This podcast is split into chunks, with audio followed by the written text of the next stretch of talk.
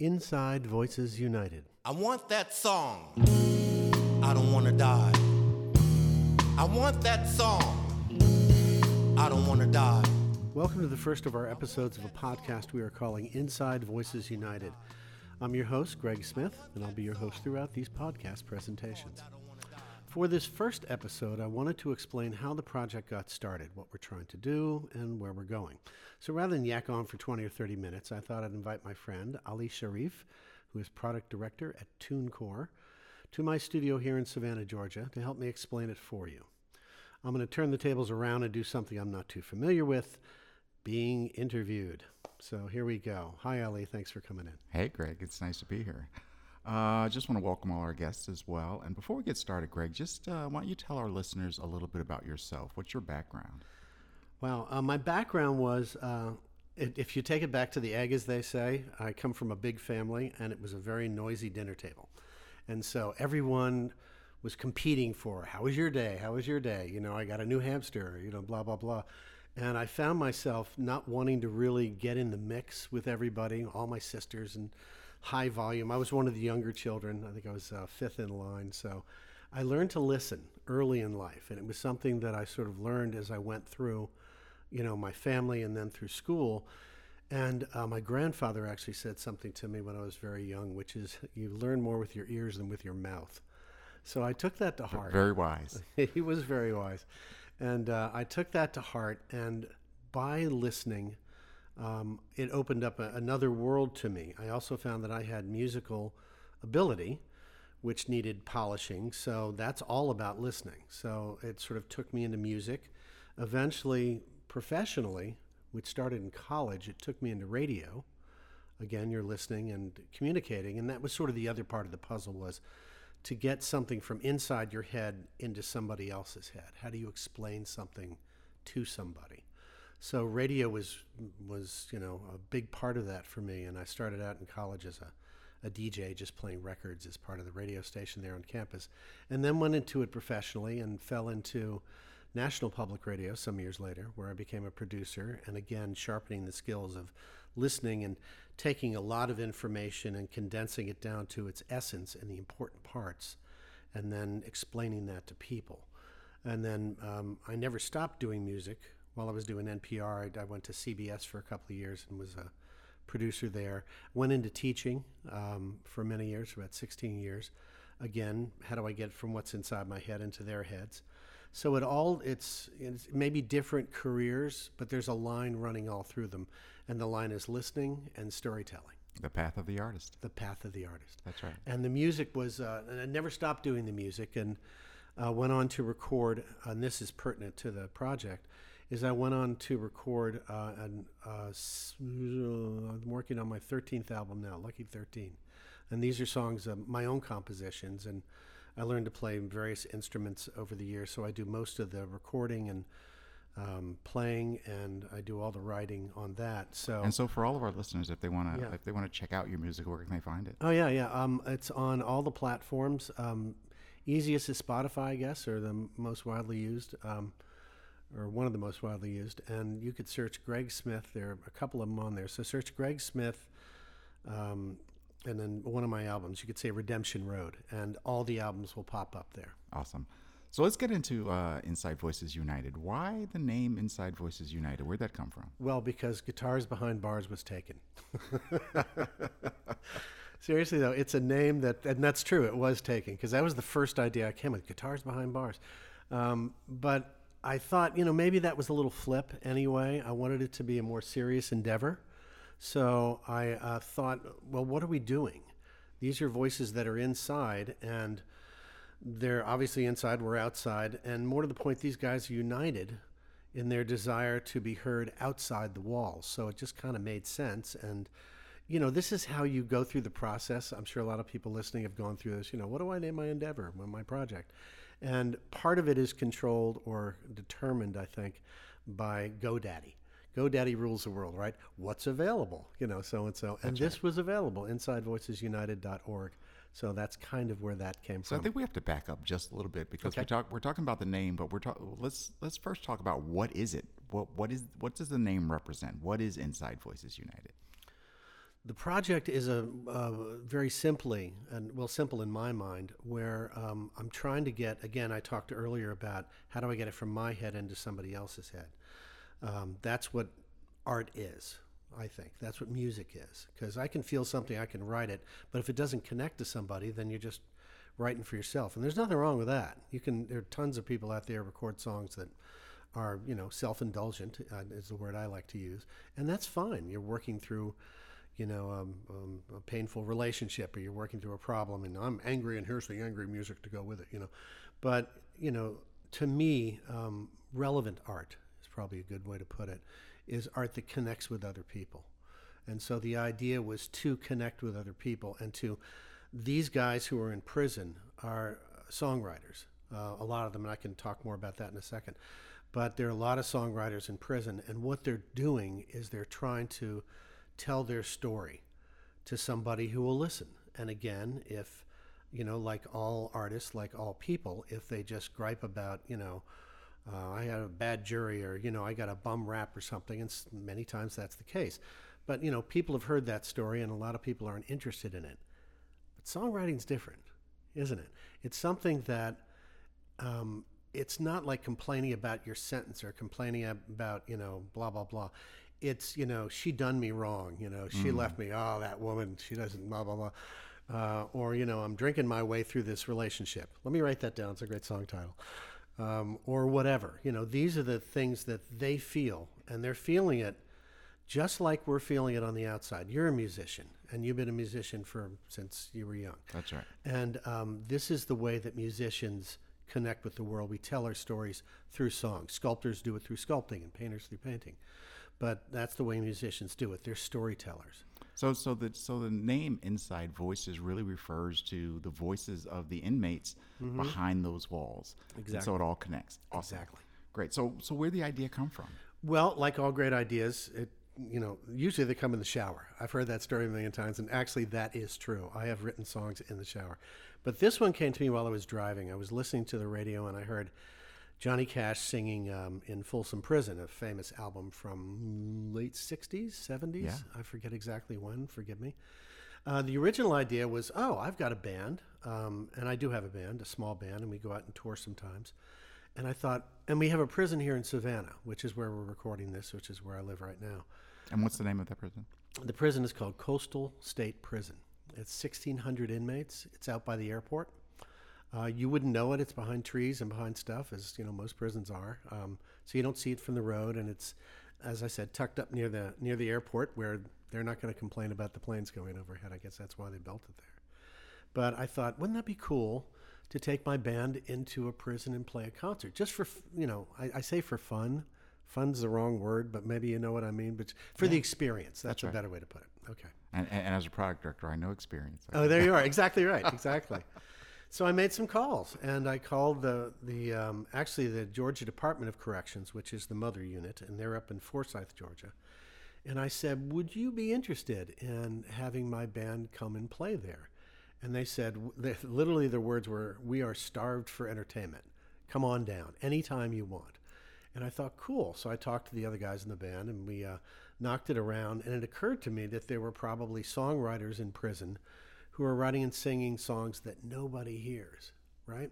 My songs, I can record them in my studio here, I mix them here, put them up on Spotify. I can do everything from the confines of my studio right here. But these guys, they write their songs, they jam, they play them for each other, uh, but they don't have a way to record them and they don't have a way to be heard. So no one really hears them. And, and, so you're saying they play them for each other. Did they have access to instruments? Yeah, it depends on the prison. Mm-hmm. Um, and that was one of the things I, I, checked out. Do they have a music program? That's an important part of the, of the of the project that I'm doing. And they did have a music program there, and they did have some instruments. Some of them were kind of beat up, as you might imagine. People would you know give instruments that kind of had a broken key or you know crappy strings or something like that. So there's part of our project which actually um, uh, replaces damaged instruments. In fact, there was a, a, bass guitar that they had when I first arrived there that was unplayable. So I went out and I've, i used to make guitars for fun, and um, I had an extra bass, so I gave them the bass. So um, once I made the call to the the GDC and said, you know, I not only want to go in and play some um, uh, concert there, but could I also do a, a seminar? Because I've written well over a hundred published songs. I've, God, I've written probably twice that, but a hundred that I thought were good enough to publish and put on albums my, under my own name. Um, and so it, it occurred to me that you know, these guys were also songwriters. So could I go in? I asked the prison, could I go in and teach a seminar, listen to their songs, and hear them one by one, and perhaps make them better? And that kind of leaned on my experience as a teacher, because I'm used to sitting in front of 20 students and saying, this is a thing that Yeah. we're going to learn today, Yeah. and this is what we're going to learn about it, and here's how we're going to learn about it. And so, it's a very there was an old an old teacher of mine when I was in college who was brilliant. Her name's Kathleen Jamieson. I think she's up in Philadelphia now, and she's brilliant. And she was a huge inspiration for me as an educator. And it was years later that I started teaching, but I never forgot what she told me. And she was a speech communication teacher, speech and communications.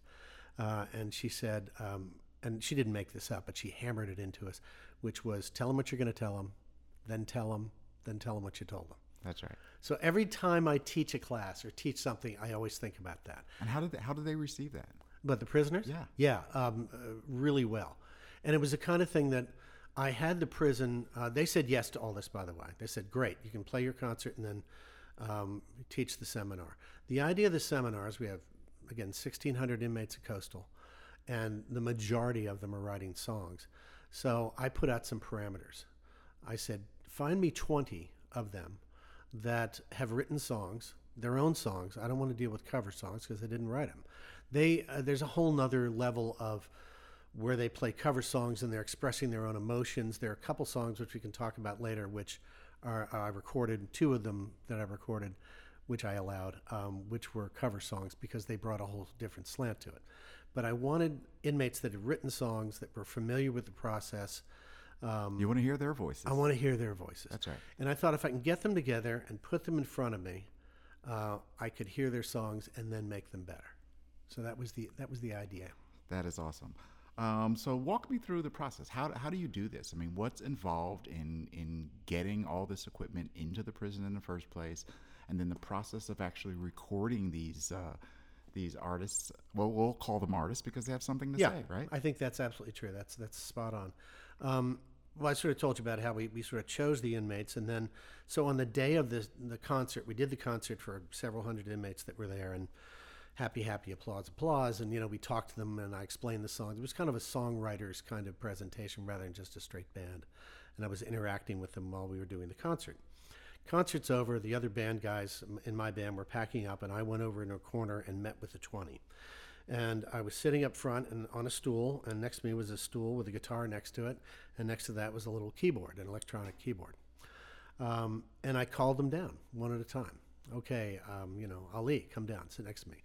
And what's the name of your song? Well, she done me wrong. Okay, let me hear the song. And Ma, she done me wrong. She done me wrong and so are they playing the songs? and they're playing the songs yeah and this was the audition and before they started playing i gave them a couple of parameters you know i, I said first of all you know my bona fides because i just played a concert for you those are all my songs um, so uh, i know how to write a song and i explained to them that there's a process and this is something for our listeners who aren't musicians um, to explain that uh, there is a process in songwriting um, there's an old sort of formula which is sort of A B A B C B B B, which is you know A is the verse, B is the chorus, and C is the bridge.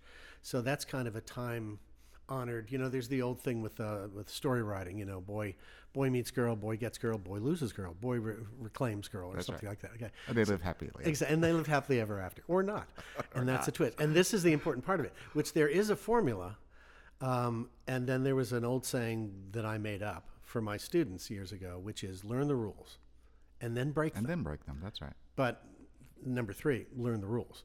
It's important that you know the rules so you know what you're breaking. And the way I explained it to my studios, uh, stu- students rather, uh, in college, and the way I explained it to these guys after I said that is you can fill a balloon full of red paint, throw it against the wall, and point to it and say, art.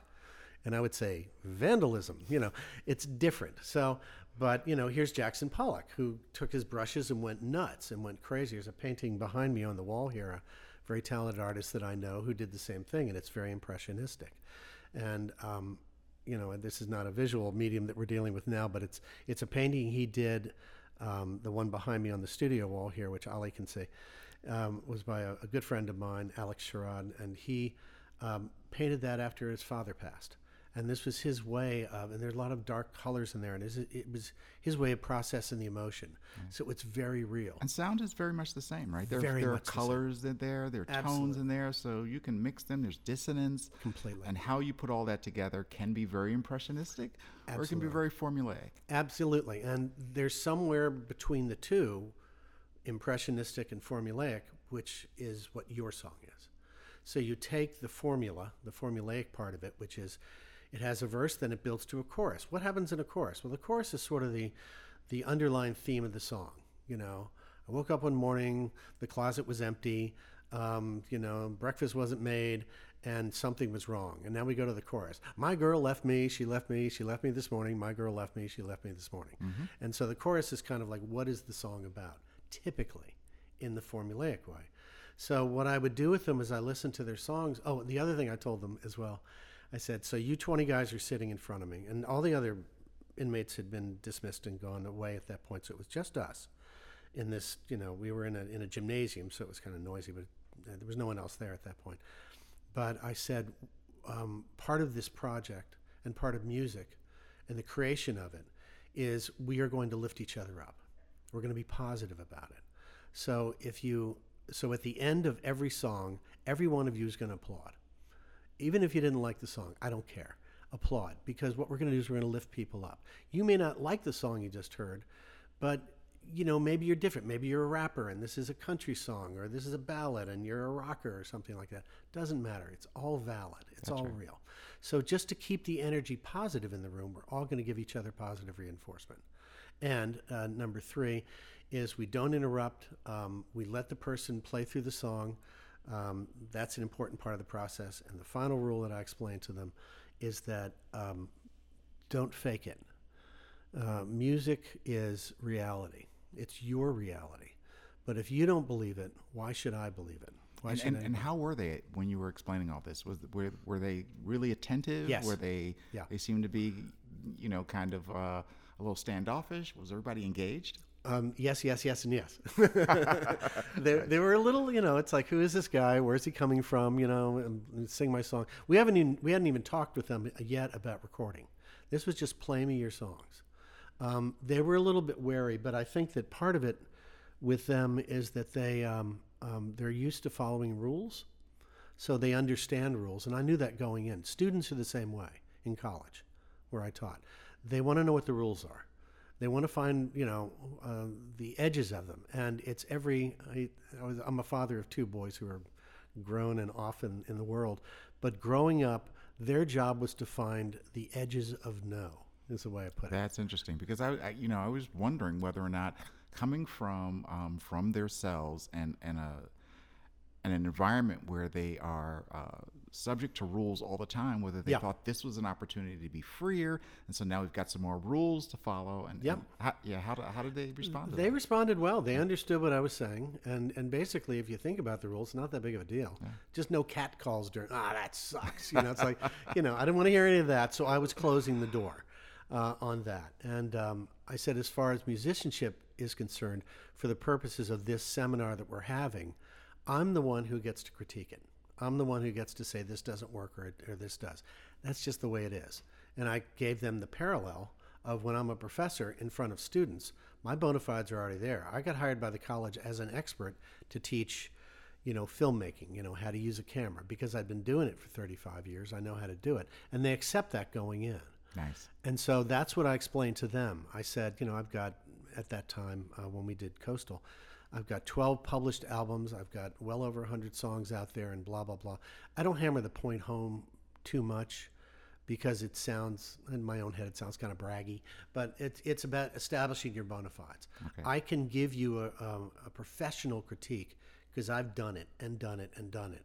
And there is, um, and my critiques are also not about the emotion, not usually about the content, but about the structure. Because remember, I talked about songs have to be relevant to somebody on the outside. Otherwise, you're being self indulgent as a musician, which again is okay if that's what you're going for. But if you're writing songs to connect with people, the songs have to connect. So it has to be in some kind of form that people kind of understand. Okay. And Okay, the so verse you- chorus thing works that way. So you hear their songs, Yeah. and and then what's the next step? The next step is I went through them one at a time uh, and listened to their songs and, you know, gave them critiques. I said, okay, well, your verse, verse, verse, verse, verse. But the thing that's running through your six verses is, you know, Jesus smiled at me that day, because that's the last line of each verse. So we're going to take the last two lines of every verse and we're going to make that into a chorus. They're like, and, you know, and suddenly it made sense to them. And they understand form. They've been listening to music since they were, you know, they Sure. were kids. So what I was doing was saying, let's take your stuff and put it in a box. Um, in terms of being accessible, um, and I told them this as well. I said, I'm not going to uh, necessarily edit the stuff that you that you um, that your lyrics are about. You know, you got a motherfucker or two in there. That's prison. You know, that's that's up to you. Um, you may not get it played on the radio if you keep motherfucker in there, but you know, it's if it's real and that's what you want to sing, and if you get that far that it's going to be on the radio, you can do the album mix. You know, where people do. They go in and they just drop the word out, or they say "mother freaker" or something like that, and that, you know, I got to laugh with them as well. But I said, you know, if you're, you know, your songs are your songs, and your emotions are your emotions, your emotions, and your stories are your stories. So I'm not going to get in the way of the storytelling. What I'm going to do is try to package it. Um, and I gave them the uh, the example of when you go to the parole board and you sit down with them, and it's you know you're trying to get out and so and so. Do you put on your dirty shirt and your crappy overalls? No. You've got a shirt someplace, or they give you a shirt, and you're going to dress up a little bit nice. You're going to make sure you shower that morning and clean your fingernails because you want to present a person who's ready to re enter society. And they were like, oh, yeah. And so that's really what I'm doing, but I'm doing it with the music. I'm putting a shirt and tie on it a little bit so we can get it out in the world so other people out there can relate to it. And the tricky part of it is not to get in the way of the language or the stories or the emotion in doing that. I'm just putting little finishing touches on, not a lot, but little tuck here, little tuck there, to try to make them, um, you know, more Make their voices clear. Yeah, yeah, yeah, exactly. And then um, in the in the other um, part of your question, which is um, the process. So once we go through all that, well, I want to tell one side story here, though. While we were doing the songs, it was it was great, and everyone's coming down, and the songs were really in kind of in three categories. Okay, um, and again, twenty musicians or so, and about a third of them were uh, rap songs and you know we didn't have beats uh, there we had a little keyboard or we had a guitar. So i had people kind of you know uh, uh, you know with their feet just, uh, bum bum clap stomp stomp clap. And i got a beat going like that and then they did their rap songs like that. So that about a third of them are rap songs. And street very street very um, some of them very angry. There was one song which didn't make the cut and it's because the um, um, the inmate didn't come back um, for the second phase, and I'll explain that in a minute. But one of the songs was, uh, "You fucked my girlfriend, so I'm going to fuck you up." it just it cracked me up. I was laughing at it, and he goes, "Well, she did," and I said, "I don't doubt it," you know, and that's and I appreciate the honesty. So that was the idea. Uh, and then after we went through it, I'm going through them one by one, and we get down to the last guy, and there's this little guy who is sitting in a wheelchair off to the side. His name is Parker, um, and uh, he's uh, looks to be in his early 20s. Got big Buddy Holly black horn rimmed glasses, and just real quiet. And I was told he was the drummer. He was actually the drummer, um, and I can explain how that works if you want later on. But because he was in a wheelchair, uh, but he was real quiet and didn't really, you know, it's like, like who's the volunteer? And so he, I was left with Parker. You're the last one. You, you got something? He goes, yeah, I have something. Quiet little voice. Okay, well, come on over here. And he wheeled over to me, sat next to me, and um, had a friend of his who was there, a keyboard. Well, Leon's going to play keyboard. I think it was Leon, is his name. Was going to play keyboard for me, and it was a song. I'm trying to remember the name of it uh, maybe Jesus loves me or something. It was it was a religious song, which is the second category: rap songs, religious songs, and country songs. Those are the three categories in in that group. And were they were they all done by by by the group of people we would expect with the rap songs, largely um, for inmates from urban communities. Yes. and yeah, Yes, no, it absolutely to type. Yeah, yeah. Um, and so this guy's, you know, in the song, and it's a very complex song, very beautiful, sort of multiple chords. As, as you and I know, every song written since 1940 is the same four chords. That's right. Three major chords and then the minor uh, in the progression. Um, so if you can learn three chords, I can teach you guitar. You know, and most of the songs were like that. This song was showed some musical sophistication. It was really interesting. And he starts singing, "Well, Jesus loves me," in a little quiet voice like this. And and you know, I'm a I'm a professor, you know, so I, I was like, "Okay, Parker, louder," you know, we got to we got to hear hear this. And he and there was a little pause, and then they started over, and he goes, "Jesus loves me," and I'm, I'm not doing it justice, but he started singing, and this little guy who was maybe a buck and a quarter wet, you know, in his little wheelchair like that, had his voice, and the lights in the, in the gym are shaking. He's singing, and just like you can hear him from the back of the church type of singing, and everybody just, you know. Uh, without even prompting, we all put one hand up in the air. We were like at a Baptist revival meeting, Oh, my goodness. and he sang it, and we were all like, um, you know, I was literally you know, several of us were dabbing away tears at the end. They they had heard him before, I had not, but even with the guys that had heard, him, these are like hardened cons, like wiping away tears and good job, Parker, good job. Most of them talk like this, you know, and uh, and that's Parker. Where's that voice coming from? He goes, I don't know. It's in, back in his little talking voice like this. It just kind of comes out of me. And I said, Well, that's emotion. Everybody, that's what I'm talking about. He had a song, he wrote it, and he's delivering it, and I believed it. And you know, so that's our lesson on emotion for today. So So you walk. So you you listen to their songs. Yeah. Give them a workshop on songwriting. Yes. Basically, and then what's the next step? goodbye. I say goodbye for a couple of months, and I go away.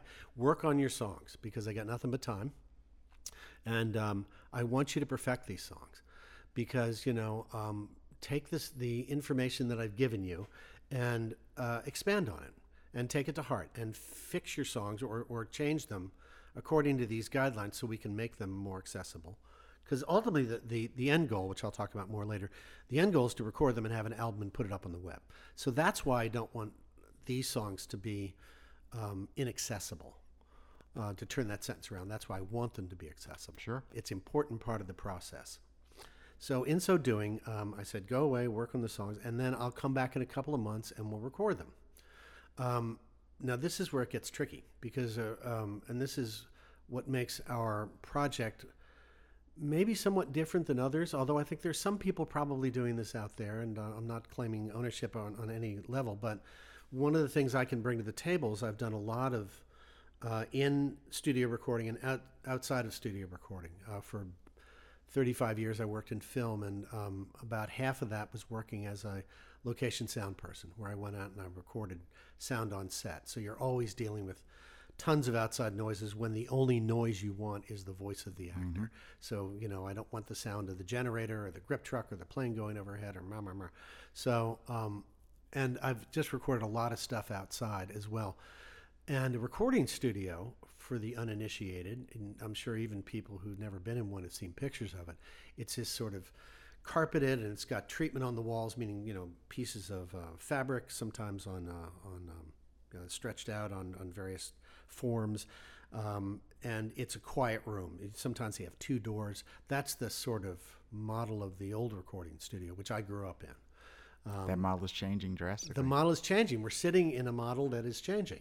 This sounds nice and quiet in here, doesn't it? That's right. But if you listen, maybe you can hear my refrigerator, which is in the other room. But it's quiet enough that you don't. Um, the only problem I have in this studio is there's a firehouse two blocks away. And a couple of times a day, uh, the fire engines will go by. I have to stop what I'm doing and then start again. But what you really need now is the equipment, a couple of good microphones, a little know how, and a quiet room.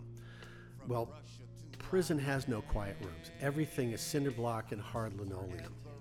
But for our listeners, when once they listen to the music, they'll hear this awesome reflection coming off of those walls that just adds to the charm of, of the entire project. where it will stop. There's someone who knows where it will. This song is titled I Want That Song. and it was written by Francois Mingo, an inmate at Coastal State Prison in Savannah, Georgia. Mingo is part of our project Inside Voices United. I've been speaking with my friend Ali Sharif, product director for TuneCore. We'll hear more about this song and the others in the project when we continue our conversation in our next chapter. But for now, I'm your host, Greg Smith, and this is Inside Voices United. I want that song called I Don't Wanna Die.